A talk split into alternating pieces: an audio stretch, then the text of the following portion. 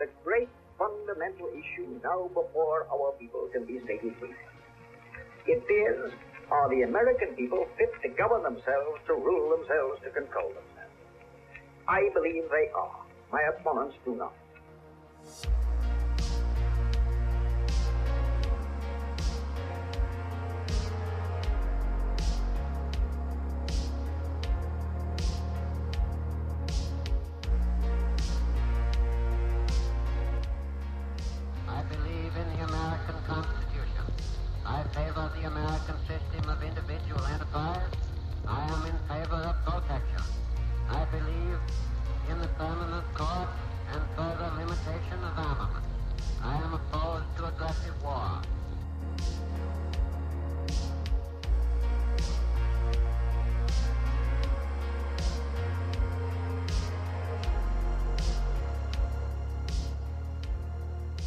Councils of government, we must guard against the acquisition of unwarranted influence, whether sought or unsought, by the military industrial complex. We must never let the weight of this combination endanger our liberties or democratic processes.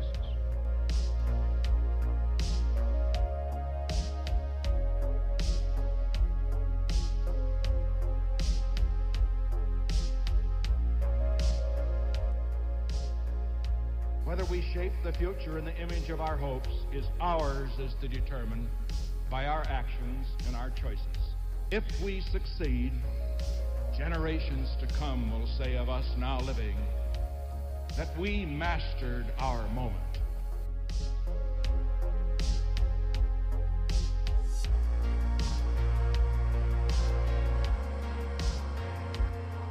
Americanism, not globalism, will be our credo.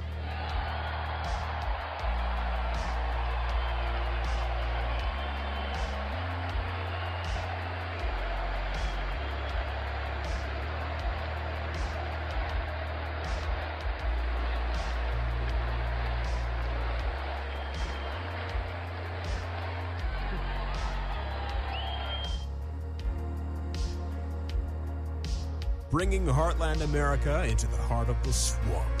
This is The Right Take. How's it going, everybody? Welcome back. Welcome, one and all, to episode number 69 of The Right Take. I am Eric Lendrum here with my co host Jacob Grandstaff, and we are back after another break last week. We, of course, took the holiday week off.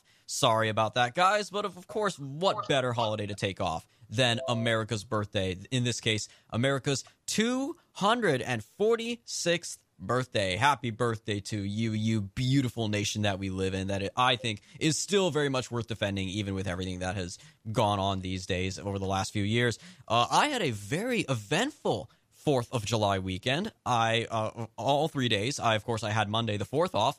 On Saturday, I went to go see a movie. Uh, one of only a few movies I've seen in theaters recently. I saw Top Gun earlier this year. I went to go see the Elvis movie because, uh, spoiler alert, I am a huge fan of the King of Rock and Roll, and we will actually be talking about that later in today's episode because we both ended up seeing the Elvis movie separately. Uh, but then Sunday, an old buddy of mine from one of my old internships visited me. I we did the internship together five years ago now, and I had not seen this guy in four years. He last visited me in California in 2018. Uh, he had just graduated law school recently, so he came to visit me from down south, and we went to Mount Vernon together, which was quite nice. Uh, despite being a Sunday and the Sunday before July 4th, no less, it actually wasn't that crowded. We actually were even able to get a seat, a, a table at the Mount Vernon Inn and Restaurant, which was quite nice.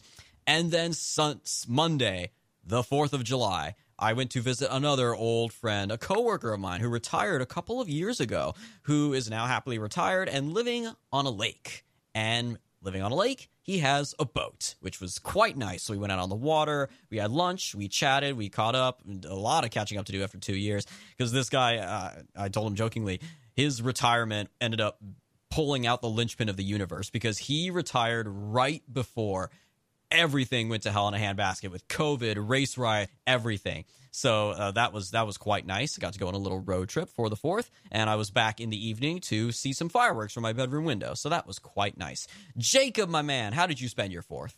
well, I spent the weekend before that with some college friends. Did did a cookout. Did all the major prerequisites of a Fourth of July weekend. Then I went down to my uh, sister and brother-in-law's near out just outside of Nashville, and then on the fourth, I spent it in downtown Nashville. They have uh, just out of just out of curiosity, I haven't I don't I've never been in DC during the Fourth of July fireworks. I've seen the New Year's fireworks because normally in the past I've worked for a fireworks company out west.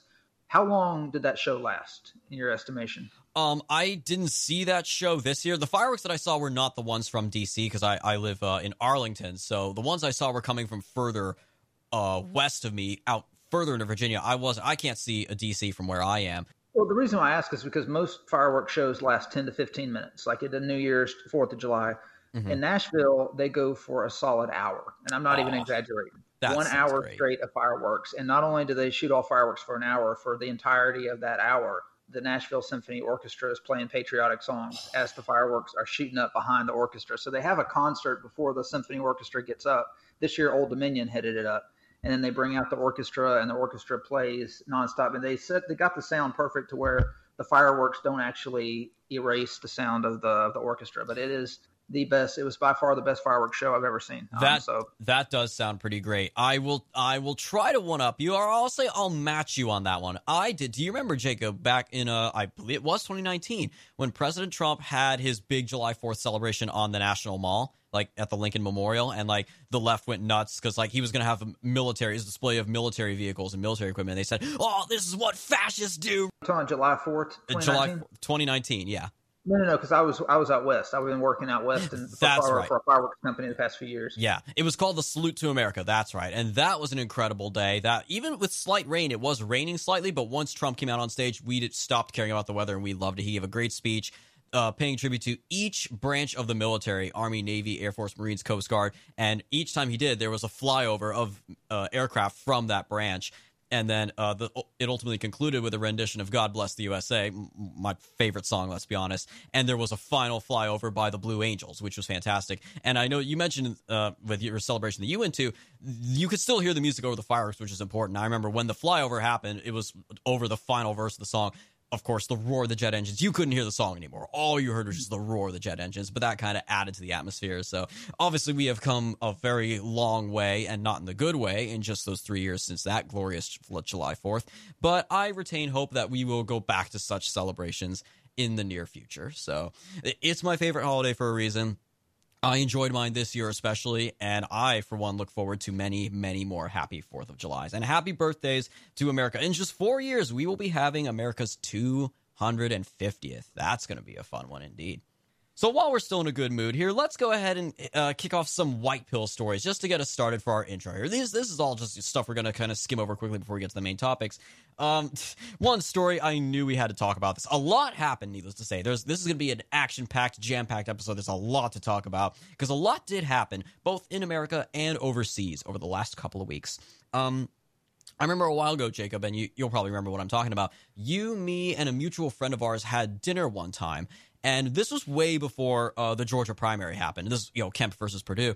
And you had mentioned that after Vernon Jones dropped out to run for Congress, there was one other Republican still running for governor besides Kemp and Perdue, a woman by the name of Kandiss Taylor. And you told me that her entire campaign platform for governor of Georgia was based on one issue, one single promise which was as governor, she would tear down the Georgia Guidestones. And our mutual friend laughed, and I just sat there dumbfounded, like, what are the Georgia Guidestones? I've never heard of that before.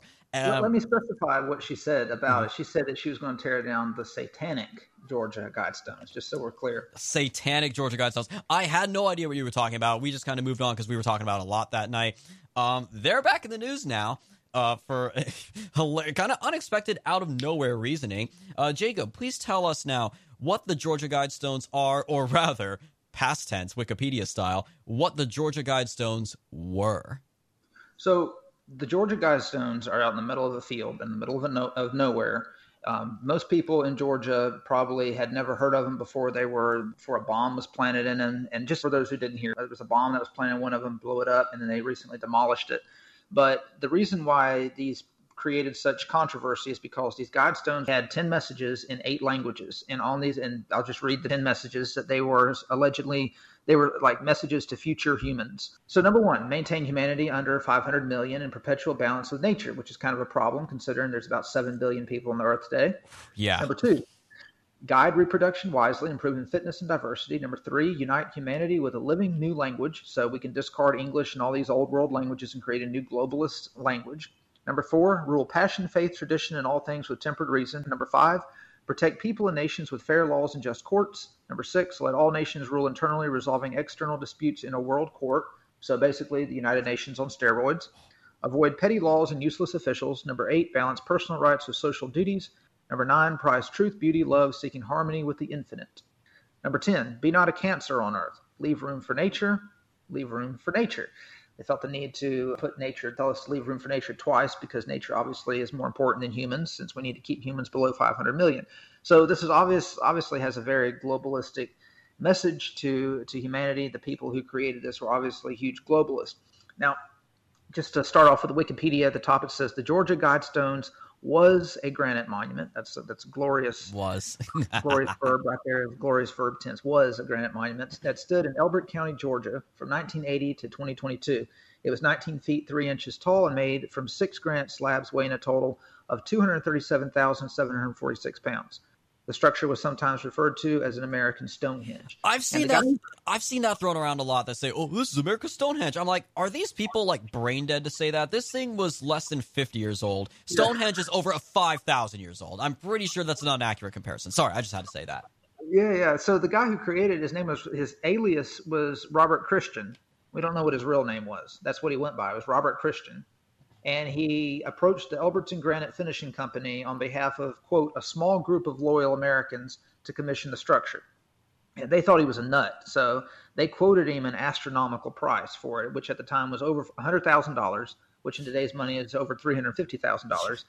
And they figured this will this will cause his nut job to, to, to leave us alone. But surprisingly, he accepted the offer. Said, "Okay, sure." And he coughed Goodness. up the money it kind of stood in obscurity for years. It was um, there were a bunch of cows who grazed around it. He bought five acres, and it was completely surrounded by farmland. And it really wasn't until the early 2000s, like especially around the the crash of 2008, when globalism became much more prescient in people's minds, that people started paying attention to this. And uh, you know, it's mainly just the the message that people have a problem with because you know American patriots, American nationalists don't agree with globalism. We don't think the UN should exist. We, we want to get the US out of the UN and get the UN out of the US. And of course, the message that this guy believed in was keeping humanity, uh, basically birth, massive birth control, keeping humanity under 500 million, and then setting up an international criminal court that all international disputes will be judged by, you know, eroding sovereignty. There's just so, so much, yeah. There's so much to break down here because, like, it a lot of it sounds globalist and leftist and whatnot. There's just enough in there to suggest that, especially that one commandment of, uh, I noticed it says the, um, uh, guide reproduction wisely, improving fitness and diversity. Uh, eugenics? Question mark. Like population control, yeah. possible genocide. Like there's Hitler could have written that one for all we know. Yeah, you, you can tell this guy is is a, was a major eugenicist. He was eugenicist, globalist, major environmentalist, like a new age, just a new age kook, complete whack job.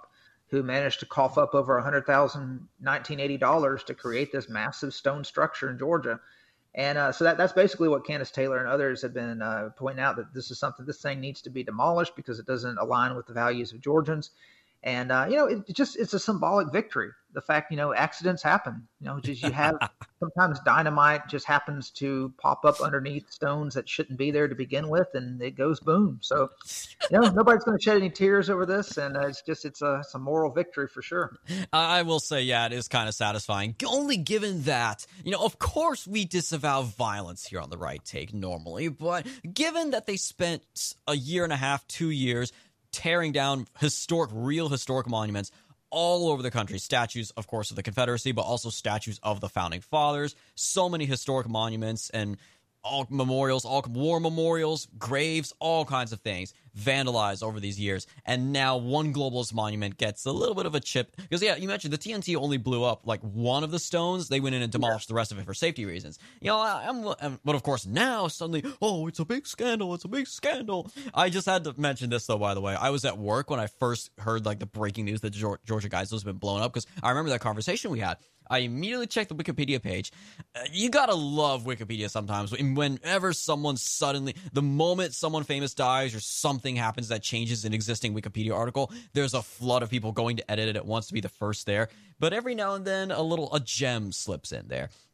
And I had this screenshot. I screenshot this as soon as I saw it. The moment I loaded up the Georgia Guidestones Wikipedia page, one of those troll edits was still there at the top, and it said, um, the original in the intro in this screenshot said, "quote." The Georgia Guidestones is a granite monument erected in 1980 in Elbert County, Georgia. Klaus Schwab and a few of his pals blew it up earlier today with some TNT. and I immediately I highlighted that and screenshotted it. I was like, and of course I refreshed the page after that and it was it was already gone. But I just saw that. I'm like, oh, little moments where you love Wikipedia, just barely every now and then. Oh, but you know, so long, Georgia Guidestones. We hardly knew ye. Um, Speaking of speaking of white pills, we got uh, Brittney Griner. Did you hear about her? Uh, uh, she's the, guilty. She's the uh, the basketball player who's stuck in Russia, right? Yeah, she she was arrested a few days before Russia launched its so-called special operation, and she's been in she's been sitting in the slammer ever since. And she uh, recently pleaded guilty to having uh, she had some marijuana in vape canisters that she was found with, and there's a, a mandatory minimum sentence of five years in prison for that in Russia. So she's not going to be playing basketball for quite a while. And uh, you know, ordinarily for something that I'm not. I'm kind of I believe in, in marijuana legalization, but um, you know it's Russia. I don't That's right. in Russia. I don't help make Russian laws. If you're going to go to a country where it's illegal, you better not bring it. It's it's very simple. Like you don't. Well, it's like that one American that. that. one American student who went to North Korea and tried to steal like a painting or something out of his hotel room, and he got arrested for it. Now, obviously, what they did to him was disproportionate to what he did. But if you're gonna go to a dangerous country like that, you've got to be on your toes and be like, yeah, this is not America. This is not arguably not even a first world country that in terms of how you know authoritarian they are you really got to walk on eggshells in a country like that. And so to in this case this is much worse than you know what that student in north korea did to bring yeah to bring drugs to bring illegal drugs to russia. Like she's probably assumed because she's an athlete a semi-professional athlete she thought she'd get away with it. Like she probably gets away with everything here in america. Uh-huh. yeah. Um, I, I also did want to mention this. This was a article i saw in passing doing the news coverage i do uh, that, of course, Joe Biden has spoken out about this case because, of course, she is a black female basketball player, you know, quasi celebrity. And this, of course, has drawn the ire of other Americans who have relatives who are also in prison in Russia for a variety of reasons, including a former U.S. Marine named Paul Whelan, who apparently has been in prison in Russia for over three and a half years. This is a headline from The Hill. Quote, Paul Whelan's sister crushed by Biden's call to Griner's wife. Oh yeah, by the way, she, she's Griner's a lesbian. By the way, just yeah, little, oh, oh, by the way, she's also six foot nine, two hundred five pounds. Just uh, just a little extra tidbit there. Ugh. Yeah. Quote: The sister of former U.S. Marine Paul Whelan, who was arrested in Russia while traveling as a tourist over three years ago, said she was crushed after Biden's call to jailed American basketball star Brittney Griner's wife on Wednesday. Quote tweeting a press release from the White House, Elizabeth Whelan urged the president to discuss ways to secure her brother's release. She said, quote, Still looking for that press release saying POTUS has spoken to anyone in our family about hashtag Paul Whelan, wrongly detained in Russia for 3.5 years. Of oh. course, of course. But of course, of course, he he's he's a marine. He's a veteran. He's a white guy. He's not a celebrity. Why should Biden care about someone like that? Right? Of course, he's going to care more about this basketball player. You know, Black Lives Matter solidarity than he's going to care about an actual American veteran, an American hero who it doesn't specify what he did that got him arrested, but he was just there as a tourist. I mean, I wouldn't be surprised if maybe they pulled some you know fishier stuff there to arrest him than you know something like what Brittney Griner did. But and of course, that was three and a half years ago. That was way before any of this Ukraine stuff happened. So this was back, you know, in relative peacetime. So now, of course, also with the Ukraine thing in the headlines, people are going to focus on this even more and going to say, oh, this is Russia retaliating for American support to Ukraine, which, I mean, yeah, you, Russia's going to retaliate against a female basketball player. That's that's their retaliation, really. No, I don't buy that. The, the, the, peak of arrogance, though, is the State Department in May reclassified her as being "quote unquote" wrongfully detained. So the the narrative that the U.S. government is running with is they should have never detained her to begin with. She shouldn't have been in jail at all, even though she obviously broke their laws and she's recently pleaded guilty. Whereas the tactic that her, her Russian lawyer is taking is that you need to just admit that you were wrong, plead guilty, and ask for leniency. And that's really how the U.S. government should be handling it. But of course not. We're basically treating her as if she's a political prisoner. Now, she's arrested because she's an American being wrongfully detained. It, it's just the, the height of the height of arrogance on our government's part. Um, mm-hmm. And it's and again, like um, you know, it's the way it's the the double standard, the way they're treating her because she's a WNBA player. There is no professional sports organization anywhere in the or league. There's no professional sports league anywhere in America that's been pro more pro BLM and more pro leftist than the WNBA. Of course. I remember at this time in 2020, I tuned into a WNBA game briefly. They go on for 20 minutes after the game was supposed to start over all of the BLM stuff, like all of the alleged unjustified killings that were going on. Who's the, who's the lady in uh, Kentucky, Louisville, Kentucky, who got blown away? Oh, Breonna Taylor. Breonna Taylor because her boyfriend was a druggie, and you know they were. And he fired at the cops first. Yeah, cop and, mm-hmm. yeah, shot actually shot a police officer, and the police returned fire and shot her because she was standing right behind him in the hallway. So they went on like a ten minute, uh, basically a slam poetry rant oh, over God. over this woman and all you know, and over all these other uh, Arbery and all these others who were killed in 2020. And recently, all the WNBA players came out number 42, which is Brittney Griner's number. They're going to come out and show solidarity for their sister who's being wrongfully detained in uh, in Russia. And so it's no wonder that the White House is going to treat this in the way they're treating it, as if she's wrongfully detained. They're going to treat her like a celebrity and ignore the Marine because the WNBA has just been their cheerleaders. Remember when uh, Kelly Loeffler, she owned partially owned the WNBA team in Atlanta. That's right. And when yeah, and then in 2020 they kicked her out because of her being a Republican, you know, being not supporting BLM and not toeing the Maoist line with the WNBA star. So uh, nothing would make me happier just because. Oh, and one more thing before we move on. Um, let's don't forget about Brittney Griner's stance on the national anthem. This is from 2020 when all the WNBA stars were showing their solidarity behind BLM and giving their pledge of allegiance to uh, black nationalists. I would say prediction. Um, prediction. Her stance on the national anthem is the kneeling stance, right? no, not even. so, uh, Yahoo News. This is from Yahoo Sports. Brittney Griner. National anthem has no place in WNBA. Brittney Griner didn't take the floor for the national anthem during the Phoenix Mercury's debut in the WNBA bubble on Saturday. That's who she plays for. Don't expect her to do, do so moving forward. The Mercury Center in, 29, in 2019 league MVP runner-up told reporters on a video call Monday that the WNBA should stop playing the anthem this season. She said, quote, I honestly feel we should not play the national anthem during our season. I think we should take that much of a stand. No players took the floor for the anthem prior to the Mercury season opening loss to Los Angeles Sparks on Saturday. That protest arrived as the WNBA focused its opening weekend on calling for justice for Breonna Taylor, the 26 year old black woman who was shot and killed by police in Louisville. Griner plans to extend her protest throughout the season. She said, quote, I'm going to protest regardless. I'm not going to be out there for the national anthem. If the league continues to want to play it, that's fine. It will all be all season long. I'll not be out there. I feel like more are going to probably do the same thing. I can only speak for myself. Griner, like so many players who have protested before, made clear their protest doesn't have anything to do with the military. She said she believes the anthem doesn't represent black Americans. She said, quote, I personally don't think it belongs in sports. Black people didn't have rights at that point. It's hard disrespecting a song that didn't even represent all Americans when it was first made. And I think she misspoke. She meant to say it's hard respecting a song. She said disrespect. She probably doesn't know the difference between respect, respect, and disrespect. So she said it's hard disrespecting a song that didn't even represent all Americans when it was first made. So her argument was because the Star Spangled Banner came out in 1813 when blacks weren't American citizens, then black people shouldn't respect the national anthem. But I mean, Italians, people of Italian ancestry, they weren't their ancestors were in Italy at the time too, and they still respect the national anthem because they're Americans today, and that is our national anthem today. So, uh, but yeah, that's her stance on on the national anthem. So yeah, if she happens to get her the the max, she's supposed to go away for ten years, and if, since she pleaded guilty, her lawyer is hoping she'll only get five.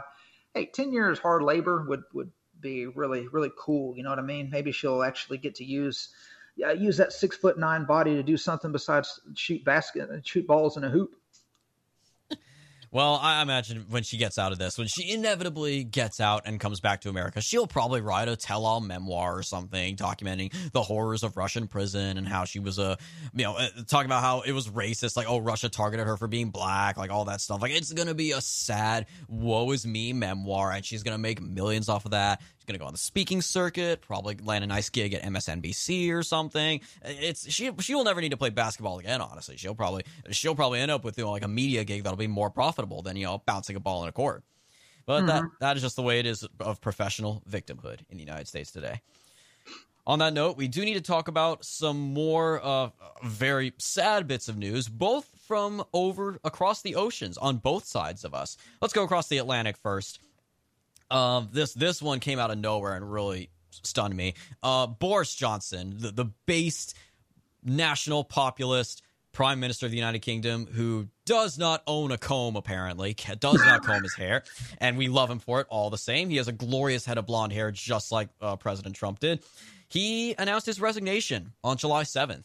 Um, now, of course, there had been a few like controversies and scandals here and there. The first off, there was one called Partygate, which revealed that Boris Johnson and a lot of leadership of the Conservative Party were having parties at 10 Downing Street, which is basically their White House, their 1600 Pennsylvania Avenue, in the midst of COVID lockdowns. So big surprise, you know, kind of like uh, Gavin Newsom going to the French Laundry, et cetera, et cetera.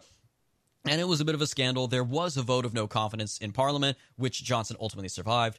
But now we had a whole new scandal in the form of a fellow, a chappie, I guess, as you would say in British terms, by the name of Chris Pincher, who uh, Boris Johnson hired to be the deputy chief whip of the Conservative Party.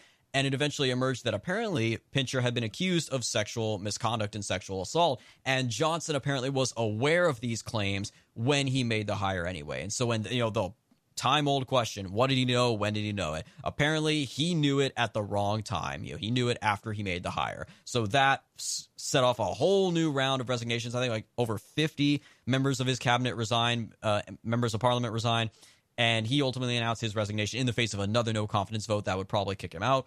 He is gone after less than three years. There will be a leadership election later this year to replace him and I'm pretty upset about this. And I know a lot of people have like mixed feelings about Boris Johnson. They're like, obviously, again, in the context of UK politics, their right wing is not nearly as right wing as our as the American right. Boris Johnson is not going to be as hardcore as someone like Trump or you know, uh, maybe a Ron DeSantis or what have you. But he still was very much a national populist right wing figure that was right for the time, and certainly in the era of Brexit. Again, he supported Brexit from the very beginning and he ultimately as prime minister he ran on one campaign promise get brexit done. And he got it done despite all the efforts of the globalists the eu everything. You know parties within the united kingdom the labour party uh, scotland certainly which overwhelmingly opposed the uh, opposed brexit he ultimately powered on through and got it done and it was a huge deal the UK left the European Union, and we have Boris Johnson to thank for that. But once that was done, you know, what else did he have? He had a few other kind of lofty ideas, you know, social spending, reforms, whatever.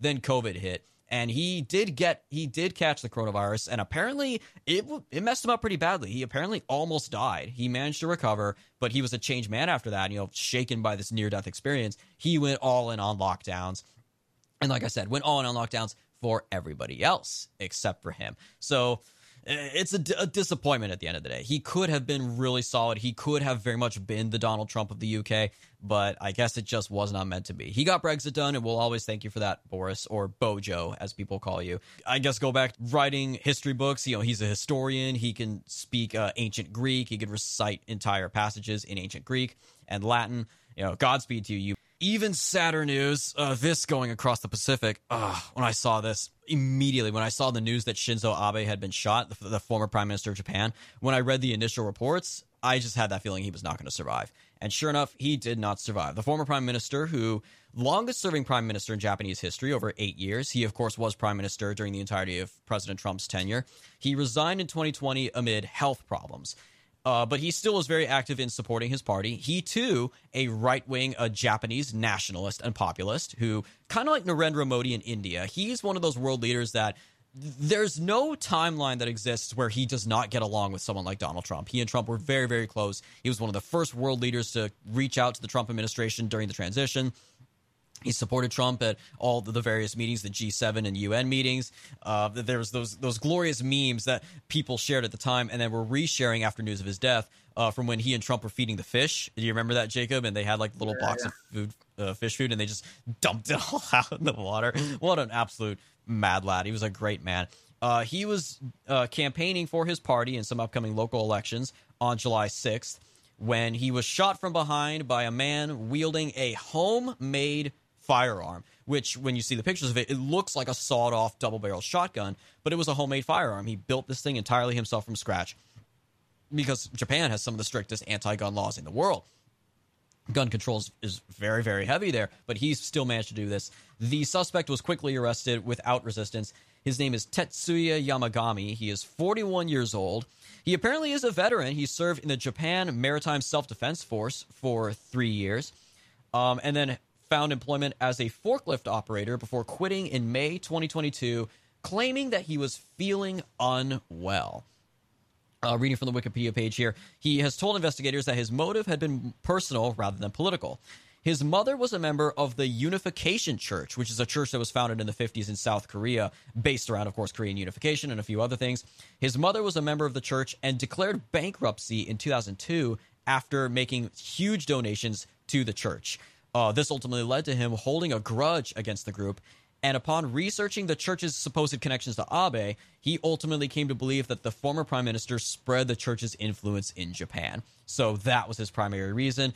He originally had plans to assassinate just one of the high ranking officials of the church before deciding on Abe himself.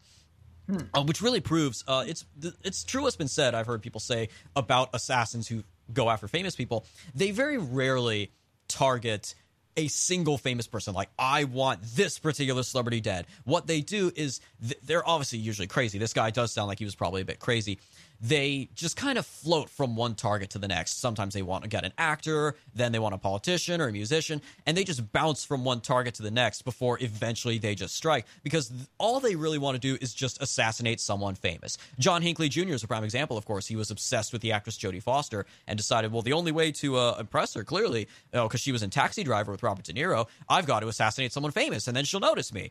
So things like that. They don't really have the target in mind, they just want to kill somebody famous and this guy's proof of that. And if you watch the video, uh, this the way this was set up too, you look at how this campaign rally was set up, a failure of security in every way possible. The stage was on like the sidewalk facing a plaza in front of a building, and behind the stage was the street. Like usually most campaign stages, like any of one of Trump's rallies, there's a wall behind the stage, or maybe just like a multiple rows of bleachers for people to stand on behind the political figure in question. There's something behind them as a relative barrier so that anything that could possibly come at them would be kind of from the front or their peripheral view on either side. You know, and of course, protection, you know, security details are supposed to keep an eye out for this stuff. But it was very open. There was no wall behind him. There was the street behind him, open plaza in front of him. Both he was exposed on both sides. It was a small stage. And in the video, you can see the guy, the assassin, Yamagami was standing behind him for several minutes. He didn't just run up and fire right away. He stood there and just watched, you know, like a, a hunter, you know, assessing his prey for a few long minutes before he just whipped out this gun and fired several shots. And Abe, who was 67, uh, very quickly was uh, unresponsive by the time they brought him to the hospital, showing no vital signs, and ultimately was declared dead shortly after arriving at the hospital. So a devastating tragedy. Again, he was the longest serving prime minister for a reason. He had a lot of accomplishments under his belt, namely that he focused on strengthening Japan's military and expanding Japan's role in international politics, especially with regards to standing up to China. And again, teamed up with President Trump, you know, the then new president of the United States, in forming a very strategic Pacific region alliance against China, because Japan certainly is one of those nations that has a lot of reason to be concerned with China being pretty much right next to them, and of course, a long-standing rivalry that those two nations have. So rest in peace, former Prime Minister Shinzo Abe. We're gonna miss you, man. You know, you get these really slow news weeks, and then you have a week like this where it's just a ton of bad news. Following up, a few weeks ago we had a week of great news with you know the the Roe v. Wade overturning. So it's it's it's a roller coaster. Politics always is a roller coaster. You have your highs and you have your lows. Before we move on, we have to do, of course, another election recap for you guys here at the Right Take. We had a handful of competitive primaries two weeks ago, and this is going to be the last update for a little while because we have a bit of a dry spell over the next few weeks with not a lot of primaries between now and then. We will be coming back, of course, with more primaries on August 2nd, and I'll come to that in a bit. But we had to start off, we had New York. Uh, the biggest race there, the most important race at that time, is the primary for governor. New York is actually kind of weird, first off, and apparently they have two different primary dates one for like statewide offices and another for Congress. I don't understand. The, the congressional primaries are in like mid or late August. I don't understand why they did that, but whatever. So we'll have to wait on the Jerry Nadler race for a little while. But in the GOP primary for governor to challenge Kathy Hochul, who took over for Andrew Cuomo, Congressman Lee Zeldin pretty solidly defeated Andrew Giuliani, the son of former New York City Mayor Rudy Giuliani, 44.1% to Giuliani's 22.9. Just a crushing victory for Zeldin. One thing I saw that was interesting, Zeldin dominated most of the counties throughout the state, but Giuliani won almost all the counties in New York City, which goes to show hmm, that that name is still very popular in the Big Apple. Gee, I wonder why. Uh, I guess if he had decided to run for mayor of New York last year, he probably would have easily won that Republican nomination. Uh, so sorry, you know, Mr. Giuliani. You know, uh, he, he's a younger guy. I'm sure he's definitely got uh, he's plenty of chances to run for something in his future. Again, it's all kind of a fool's errand because I don't think anyone is going to win. The, no, Zeldin's not going to win that election. I don't think it's it's New York, and this isn't. If he was running against against Andrew Cuomo, maybe there'd be a chance, maybe. But Kathy Hochul, she does not have the baggage that Cuomo had, so the, just, a moot point. But I thought I would cover that. Illinois, several interesting races, uh, two different instances of incumbent on incumbent violence because Illinois lost a seat in the census, so they ended up pitting two incumbents together against each other in two different seats. District 6, this was great. Two Democrats, Sean Casten versus Marie Newman. Casten destroyed Newman in a blowout, 67.8% to Newman's 29.1. Now, why is this important? Newman is the one who primaried out Dan Lipinski from the third district back in 2020 after she narrowly lost the primary to him in 2018. Uh, you may remember that name, Dan Lipinski, because he was one of the only very few pro life Democrats in the House of Representatives and unapologetically pro life. Several years in a row, Lipinski personally attended the March for Life in Washington, D.C. He took the stage and he was there when President Trump addressed the March for Life. In a rare show of bipartisanship, he was a member of the Blue Dog Coalition. He voted against Obamacare and a few other things. He was a solid conservative Democrat, basically almost like a Joe Manchin in the House of Representatives. And she primaried him out because, oh, he's too conservative. You know, he doesn't belong here anymore. You know, there's no room for moderates in this party anymore. So he was out, and she ended up winning as a hardcore progressive. So seeing her lose this primary by such a landslide was very satisfying. Something worth noting, I talked about this with a friend of mine who lives in Illinois. Casten had recently made headlines when his 17 year old daughter died suddenly in her sleep a couple weeks before the primary. So a friend of mine opined that uh, he would probably win a lot of sympathy votes just based on that alone. So I don't know if that's the reason here or not, or if maybe he was just slightly you know, not as crazy progressive as she was. But either way, he destroyed her, and now Newman has faced the same fate that Lipinski faced. And I love that, you know, at the end of the day, Lipinski will be remembered as someone who was able to display that bipartisanship on the issue of abortion. And as the left loves to say, there that phrase, Lipinski was on the right side of history on abortion. Marie Newman, he's going to be remembered. He will be remembered for that alone. Marie Newman, you will be forgotten very quickly for serving only one term. District 15, two more incumbents, Republicans, faced off against each other. Congresswoman Mary Miller versus Congressman Rodney Davis. Miller ended up ultimately winning with 57.6% to Davis's 42.4. This was another huge test of Trump's endorsement power, kind of like the West Virginia race. Miller, of course, was endorsed by Trump, while Davis was endorsed by, among others, the Illinois AFL-CIO, the Illinois Farm Bureau, the Illinois Fraternal Order of Police State Lodge, the Illinois Chamber of Commerce, and the U.S. Chamber of Commerce, as well as over a dozen state legislators, three other congressmen in the state of Illinois, and House Minority Leader Kevin McCarthy. Hmm, interesting. I, just, I just want to mention that it's it's absolute. It shows the state of our politics and how you've got a uniparty when mm-hmm. the AFL-CIO and the U.S. Chamber of Commerce are endorsing the same exact candidate. Exactly. And that candidate still lost in a landslide because of one man's endorsement. That is so glorious and it needed to happen. it's not just, you know, like, you know, Trump picked, you know, his favorite of the two. Davis was a bad egg. He was one of the 35 Republicans who voted in favor of creating the January 6th commission. And Miller, of course, very much touted that in her attack ads against him. And interestingly enough, though, Davis was also one of the original Republican picks by Kevin McCarthy to serve on the January 6th committee that Pelosi created before she, of course, kicked off uh, Jim Banks and Jim Jordan, at which point McCarthy, rightfully so, correctly, pulled all his Republicans and said, okay, fine, if you're not going to let any of my people on, I'm not playing this game with you. So Davis is gone. He will serve out this term, and then he'll be out of Congress, and Miller will continue serving that district. Uh, also, Trump's endorsement power. In the race for governor, the primary there, State Senator Darren Bailey crushed his competition with 57.66% of the vote. He will go on to face the billionaire with a waistline as large as his bank account, J.B. Pritzker, the incoming governor there. Again, like New York, probably a fool's errand, although, of course, Illinois did elect a Republican governor as recently as 2014. So let's keep an eye on that one, see how that goes. Uh, rounding out the list here, Colorado. This was a crucial one. District 3, Lauren Boebert. Her words pack as much of a punch as the gun that she always carries on her. She was challenged by a moderate Republican state senator named Don Coram.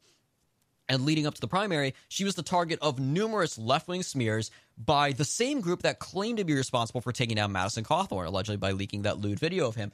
Uh, and these smears were ridiculous. They openly claimed that she used to be a prostitute among other things, that she had a sugar daddy, that she was a escort, I guess is the word they use, quote unquote. And of course, she denied these outright and has threatened legal action. And even CNN admitted that these claims are false, that there was just no evidence to support these claims. There was one picture they were circulating of, uh, you know, scantily dressed escort sitting on a bed that they claimed, this is Lauren Boebert if you look at the picture, she looks nothing like Lauren Boebert. She's blonde for one, and her face does not look the same at all. She doesn't have the same facial structure, facial features, like nothing. It looks nothing like Lauren Boebert, but they unironically shared this thing. And Boebert easily won 65.8% to Coram's 34.2%.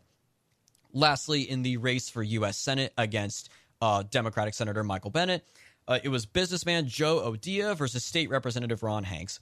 This was one result that I did not like because uh, Ron Hanks uh, was my personal pick, primarily because he was in attendance at the U.S. Capitol on January 6th. Based, let's go. Um, but unfortunately, Joe O'Dea won by a nine point margin, 54.5 to Hanks's 45.5. And of course, Democrats were talking about, like, allegedly, they wanted Hanks to be the nominee because he'd be easier to beat because oh crazy January 6th insurrectionists blah blah blah blah blah. But of course they're gonna do that with any Republican at this point. Let's be honest. They did that. They tried to do that with Glenn Youngkin when he ran. So I wish they would have just gone all in and voted for Ron Hanks, but apparently it was not enough. He lost by a single digit margin, which is noteworthy, but ultimately, again, I think that also is a race I'm not going to hold my breath for. Colorado also went red as recently as 2014 with Cory Gardner, but I wouldn't focus on that mostly because we don't need Colorado to take back the Senate. So this ultimately puts Trump with those endorsements, which he, by the way, on that primary day, he went 12 and 0. Nicely done. And his endorsement record for 2022 now stands at 144 victories to nine losses, which is still far better, certainly, than the record of uh, Joe Biden, who I believe is one and one, and Bernie Sanders, who I think is uh, 0 and 1. Like I said, not a lot of interesting primaries coming up for a while. August 2nd is going to be a big one, though, folks, and we're going to cover that for you. You have Arizona, Kansas, Michigan, Missouri, and Washington State. You have a crucial Senate race in Arizona. You have two pro impeachment Republicans being challenged in Washington State. You have uh, Eric Greitens running for the Senate in Missouri. You've got Chris Kobach running for Attorney General in Kansas. That's huge. You've got the absolutely dystopian state of the Michigan governor's race, where Gretchen Hitler herself is just either kicking all her opponents off the ballot or arresting her opponents. It's insane. We are going to be covering that when it happens because that is going to be uh, arguably, I think, pretty much the last really exciting batch of multiple primaries in one day. After that, of course, following that, you will eventually have Florida. You'll have Wyoming with Liz Cheney. You'll have a few others. Uh, but primary season is winding down here, folks, as we get closer to the meat of the matter, which is the general election. So one of the things I didn't want to cover this episode was the Elvis movie. I saw the trailer in a theater about a month and a half ago, and this is one thing that I've been looking forward to someone making for years because they did make. I don't remember who made it, but there's the Walk the Line movie about Johnny Cash. It came out, I believe, in 2003, shortly before Cash passed away. That was phenomenal. It was a fantastic movie. It uh, represented his life great. Um, the acting was, uh, it, I can't believe it escapes my mind. Who played Uh, him? Uh, who Joaquin Cash? Joaquin Phoenix. What a madman. Joaquin Phoenix. Okay. Yeah, I saw it. Actually, I saw it shortly after it came out. This was like 2005. I need to go back and watch it again, but it, I just remember it being a phenomenal movie.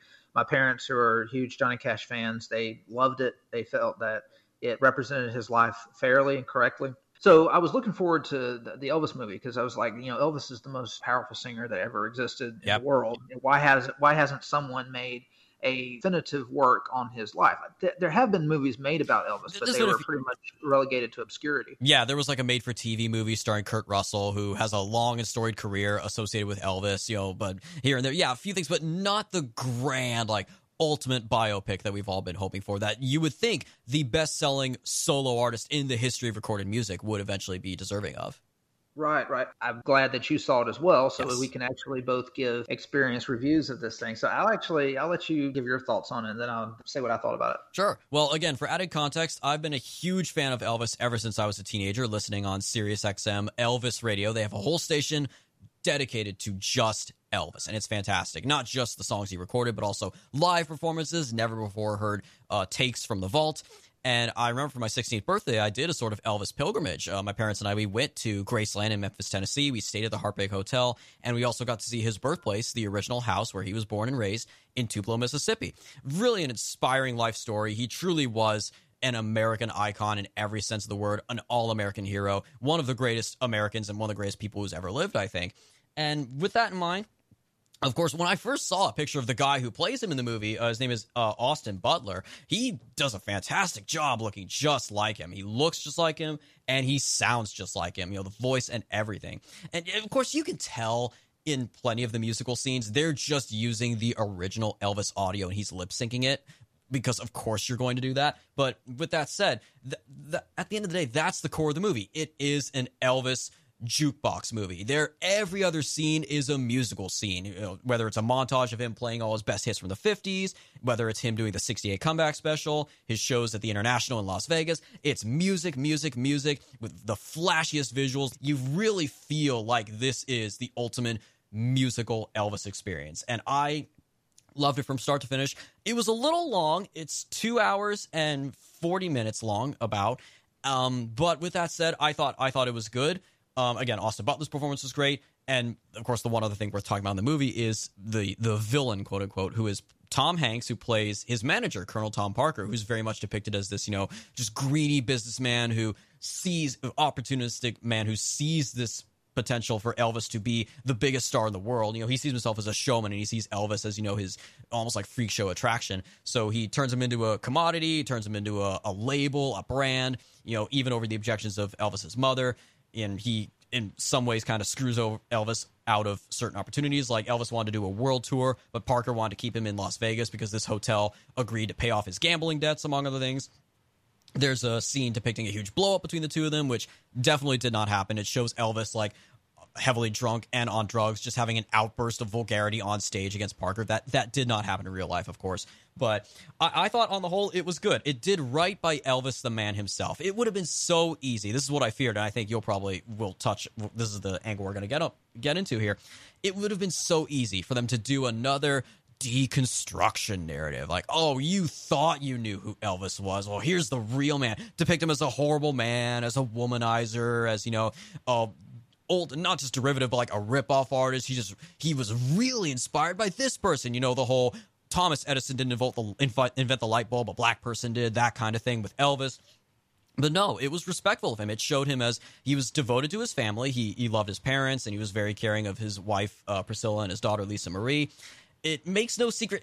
If you're a real Elvis fan, it's no secret that he was inspired by black music. He very much took the best of black music, which was rhythm and blues and soul, and combined it with the best of white music, which was country and gospel, and combined it into this fantastic phenomenon that is Elvis's brand of rock and roll. So, especially in an era in the 50s and 60s, the era of race relations, it's not preachy. It's it's true. If you know who Elvis is, then that was the man. That was his style. He his music very much did arguably just as much for race relations as anything in the civil rights movement. You know, civil rights actor MLK or what have you. So in that sense too, he was an admirable man.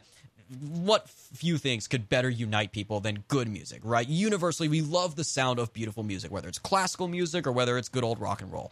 I thought it was a great movie that by the end of it they show like you know elvis was still a good decent man and a phenomenon a global phenomenon who will be loved forever. You know it notes that all these years after his death he still is the best selling solo artist in the history of recorded music whereas parker again the movie's villain died alone and ultimately forgotten. So i think it, it was a great movie. Is it the best movie i've seen this year? No that would still be top gun. But i definitely enjoyed this movie. I'm glad i saw it and i'm especially glad I saw it in theaters to be able to experience that's the sound of the music all around me. Uh, Jacob, what's your take?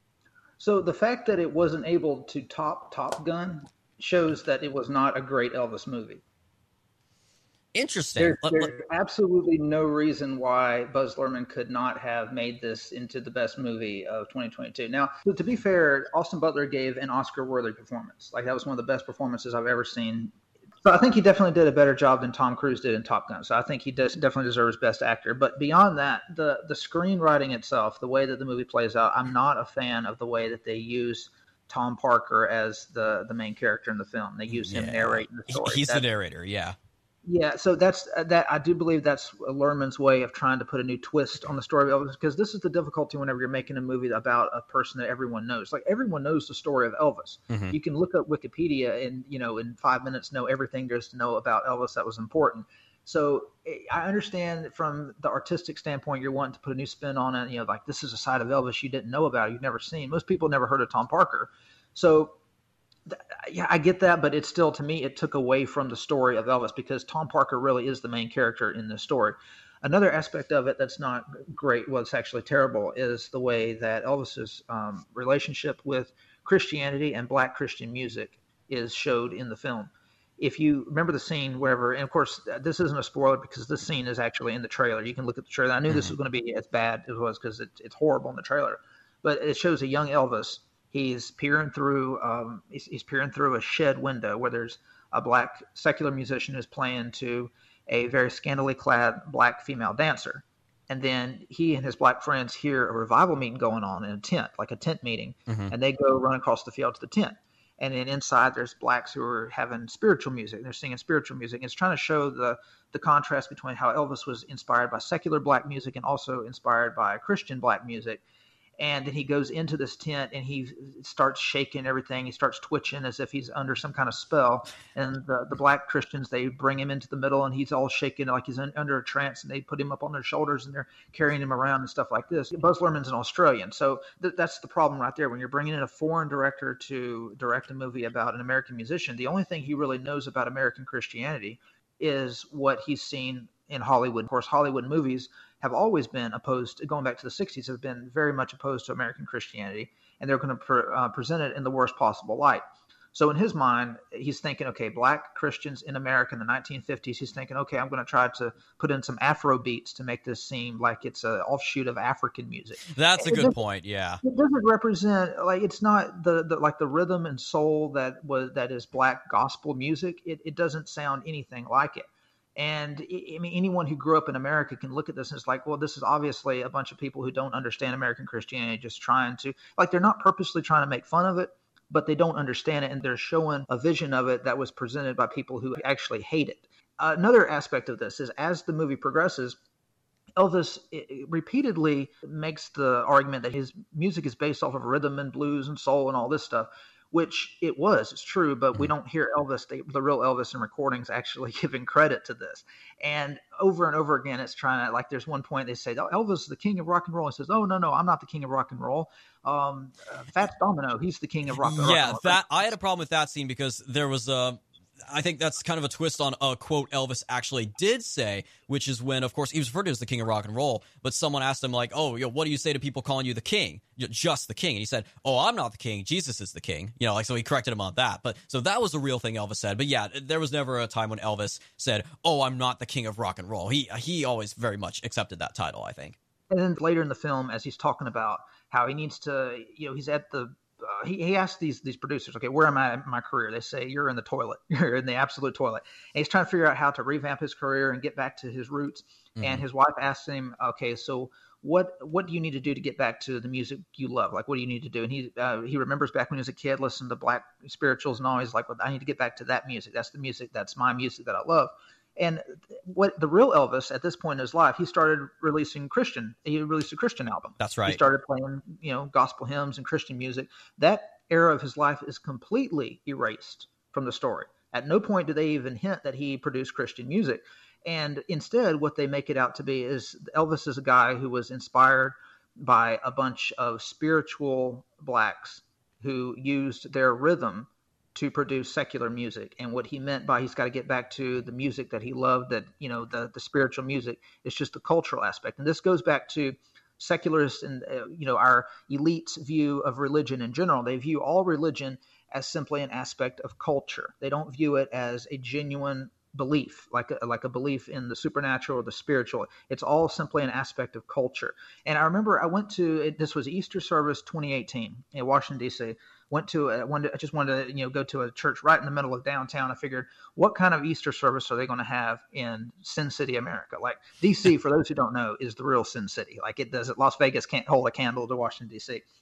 So, so I figured, you know, I'm, I'm just going to see if they actually have a real Christian service at one of these churches. And it, it was a normal service, like a typical Easter service, but you had a bunch of non Christian tourists there and a bunch of DC locals who were obviously, you know, atheist academic, you know, had 15 masters or whatever they'd come to work in the swamp.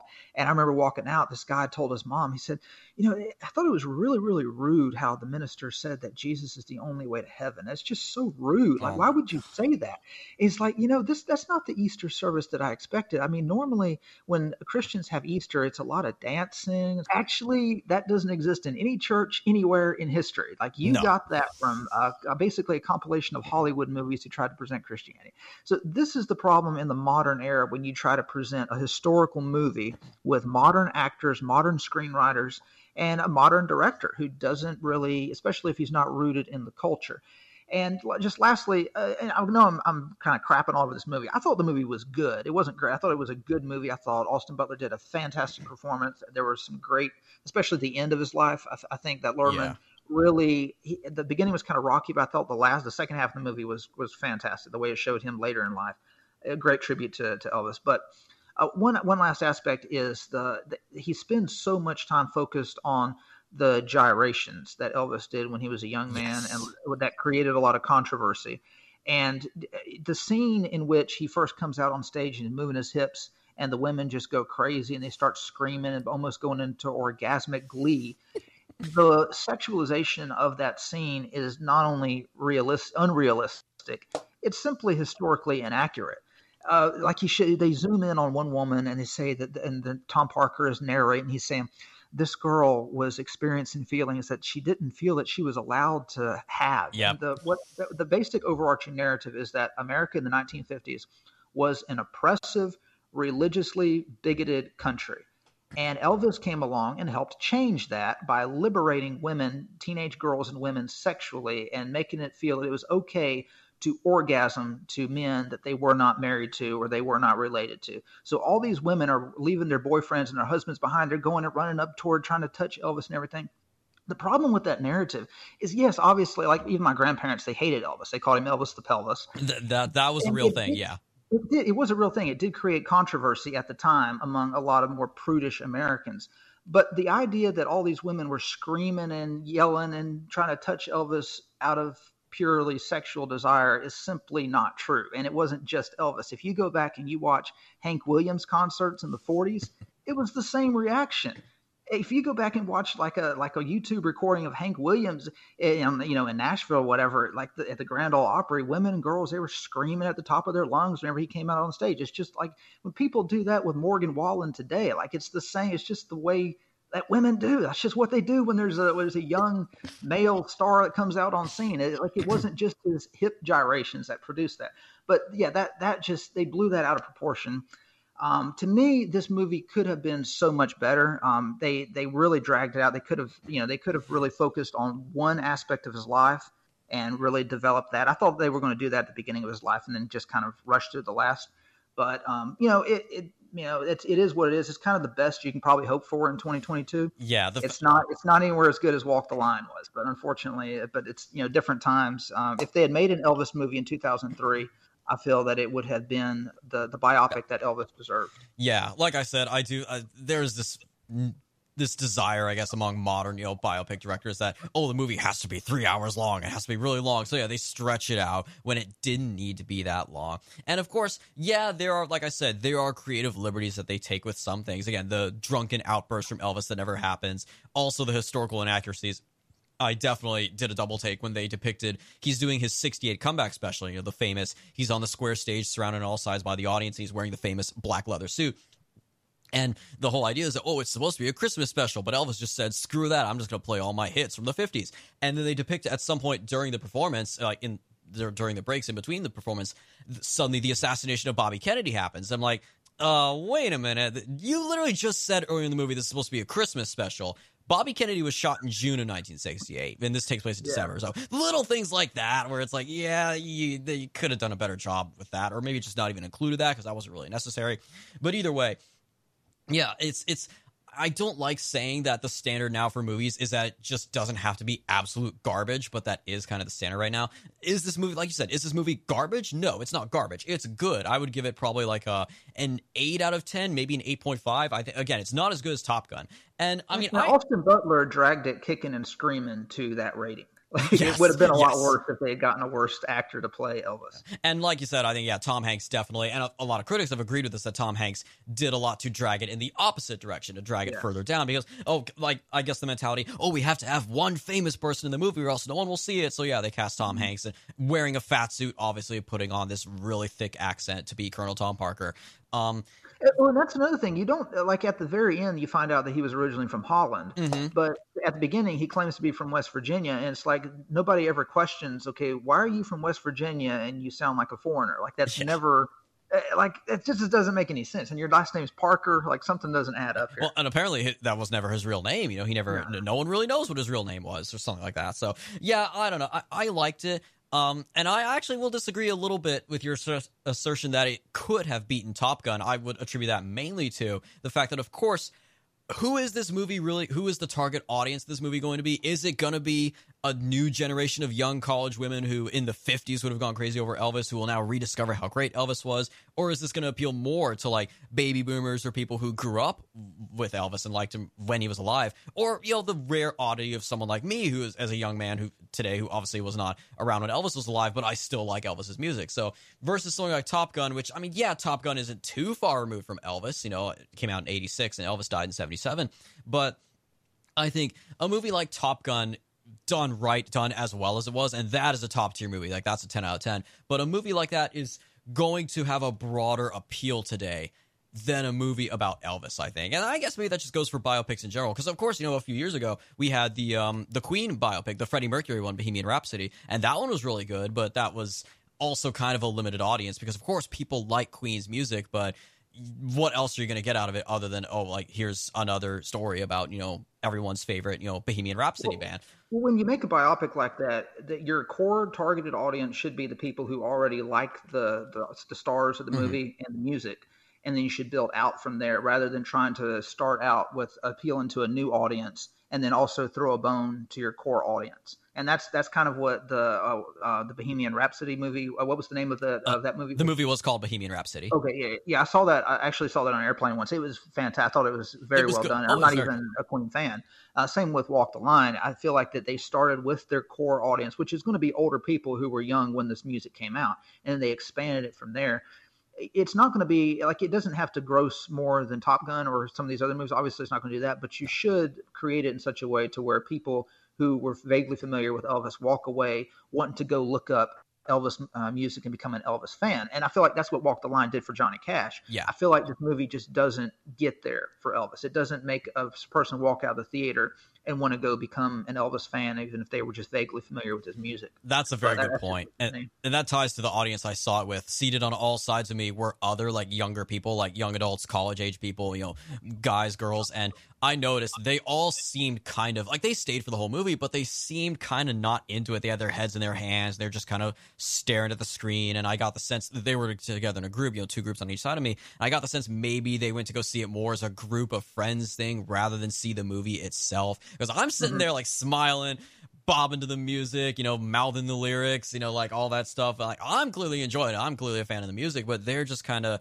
sitting there. It, it was different even from the audiences I saw Top Gun with. I saw Top Gun twice. You know, that's the first time in a long time I've seen a movie multiple times in theaters. And the audiences loved Top Gun. There was laughter. There was moments where you could feel the whole audience was intense during the action scenes. And that really is. I wrote an article, a, a review of Top Gun for American Greatness, and even then, I feel like I don't fully understand, or at least I can't put into words how a movie like Top Gun works so well that it, you have this sequel 36 years after the original to a movie that, you know, quintessential 80s movie, but it wasn't exactly a smash hit like, you know, one of the most iconic movies ever made. But 36 later, years later, you have the sequel, you have Tom Cruise, you have a handful of other younger up and coming actors, and it's this massive phenomenon that surpasses the original in every way. And there still is kind of this, you know, secret sauce, secret ingredient somewhere in that movie that we can't quite figure out yet why it was such a big hit. But well, I think the secret sauce is that it appeals to every person's gut nationalism. mm, Like that they, they can't really explain why they're drawn to a movie like Top Gun, but it's just like like the macho American nationalistic. It, it's something that they're allowed to go to, and they're allowed to feel patriotic about because pretty much everything out there on the market that has been marketed to American patriots has been deemed racist, has been deemed verboten, and this is something that everyone Americans could go to and feel proud in who in who they are as Americans. That this was kind of what if Elvis was going to be. I haven't looked up the numbers like the what the box office numbers are on are with Elvis, um, but I feel like if this thing really wanted to be that iconic Elvis movie, it had to appeal to nationalism. It had to present Elvis as an American patriot, yes, who loved God, family, and country and it instead it, it seems like it's mostly focused it's more concerned about the root not writing bad articles about it for being racist. Because this Right. is one of, this is one of the reasons why a lot of black people don't like Elvis. It's a lot of, a lot of it is jealousy. I worked with a black guy when I was uh, this was like 12 years ago and I mentioned Elvis came up in conversation. He said oh I hate Elvis. I hate Elvis. I said why do you hate Elvis? He said well my mom told me that Elvis said that the only thing a black man is good for is to shine my stinky shoes and I just laughed, like I busted out laughing. there's He no said, way? Elvis said that. He said, "He said that's not funny." I said, "Elvis never said anything like that." I'm like, "Come, like, come on." Elvis grew up in Mississippi and Memphis, like he was surrounded by black people. Like, even if he didn't like black people, he's not going to say something that rude. Mhm. But this is, but there's a lot of black people they've created this narrative about him that he was racist because he did take their music and popularize, it, and they feel jealousy about that. And uh, I feel like the movie focuses so much attention on that aspect that it's got to show him giving credit where credit is due. That it just loses this, it loses the story. And I feel like if they were going to show him, if they really wanted to be a smashing success, success they should have made him out to be a hard because Elvis was right wing. Like, let's be honest, he was a huge Nixon fan. He was a Republican. Yep, he met Nixon. I'm surprised they didn't include that scene in the movie where he meets Nixon. I Of course, they're not going to include that scene. They- They're not going to include that because they're trying to make him. They're trying to appeal to a woke, politically correct audience, and you just can't do that with historic movies. American history isn't woke. American historical figures were not politically correct. American history is not woke; it's based. Everyone knows that. Yeah, Yes, no. yeah. So, so if you're true. gonna, if you're, and like Top, that's Top Gun was successful because it's based. That's Yeah. why it was successful. That's right. If they wanted to make a successful Elvis movie, they should have made Elvis based. That is a good point. And on that note, that final note, like you said, um, with the patriotism, that's that's one other problem I did have with the movie when they depict when he goes to join the army. You know, like this moment where um they, they portray it more as oh he chooses to join the army to escape possible indecency charges for his you know pelvic movements or whatever on stage, which is not that's not at all how it happened. He was drafted. yeah, that never happened. Like he claims they're trying to put him in jail. They, he calls No, a riot. never. Again, it's kind of they're kind of uh, again it kind of goes back to the leftist pro riot stance. Yeah. that if you're challenging the powers that be, you're challenging the patriarchy and the racist hierarchy. It's okay to start a riot and attack police and everything. And they're trying to make Elvis out to somebody who was like starting riots and stuff. Yeah, and he was not like that. And he he no, he never treated his service in the army as a get out of jail free card. He was drafted and there was a big hubbub like, "Oh, Elvis is drafted. What's he going to do?" Like, you know, he, he could have easily weaseled his way out of it because, "Oh, I'm, I'm Elvis Presley." But no, he was patriotic and said, uh, "My country has called me to serve. I will go serve." And he did. And he served honorably, and he was honorably discharged. So, I mean, that that was what you're right. That's one of the problems I had. And you contrast that with Top Gun, which I, I forget who wrote this, but someone said Top Gun plays out, Top Gun Maverick, that is, it plays out almost like an America in an alternate timeline where none of this woke identity politics crap happened and everyone, people multiple races, if there's a there's a black recruit, there's Hispanic recruits, there's a woman, and they all get along fine. There's no identity politics, there's none of that crap. And on that final note, as you you mentioned, uh, the box office totals. Currently, Elvis is at a cool 155.5 million. Top Gun 1.2 billion dollars. It is the highest grossing movie of 2022 and it's one of the highest grossing movies of all time. So, yeah, it What speaks for the production cost of Elvis? The, pro- Um, the production cost of Elvis, uh, yeah, the budget, $85 million versus Top Gun's $170 million. Yeah, so I, I, feel like like 80 million versus 155. It's going to get a little. It might top 200 million, but I just I feel like a movie yeah. like Elvis, we could have easily cleared 300 million on it. But yeah. Uh, one one last uh, final thing on uh, from my point of view is Richard Roxburgh, who played as Vernon as His Elvis's dad. Yes, yes. He gave I thought he gave a fantastic supporting performance. And that he should definitely true. get a nomination for an Oscar as a supporting actor. I that, thought he did a fantastic job portraying someone who would have been born like 1900 or so or late 1800s in Mississippi. Yeah, that is true. And again, purely from a filmmaking standpoint, I will add on that note. They, of course, they depict the scene. They depict uh, when Elvis's mother dies. You know, an earlier death due to alcoholism, and Elvis is just crushed, and his father's crushed, and that was powerful. And then for a while after that, his father, who is uh, who plays a business managing role in his company, his father just disappears from the movie. Like Vernon's nowhere to be seen for quite a while. Then he comes back in the climax when Elvis tries to fire Colonel Parker, and he comes. His father suddenly comes back in the scene. I'm like, oh hey Vernon, where have you been all this time, man? Like he's kind of out of nowhere. Like yeah, and, uh, you're right. They did dirty by that actor who I think did a fantastic job the times he was on screen. So we'll keep an eye on the Oscar nominations next year because again, there's quite a few good movies up this year between Top Gun and Elvis. We'll see how they do if they do well. That is.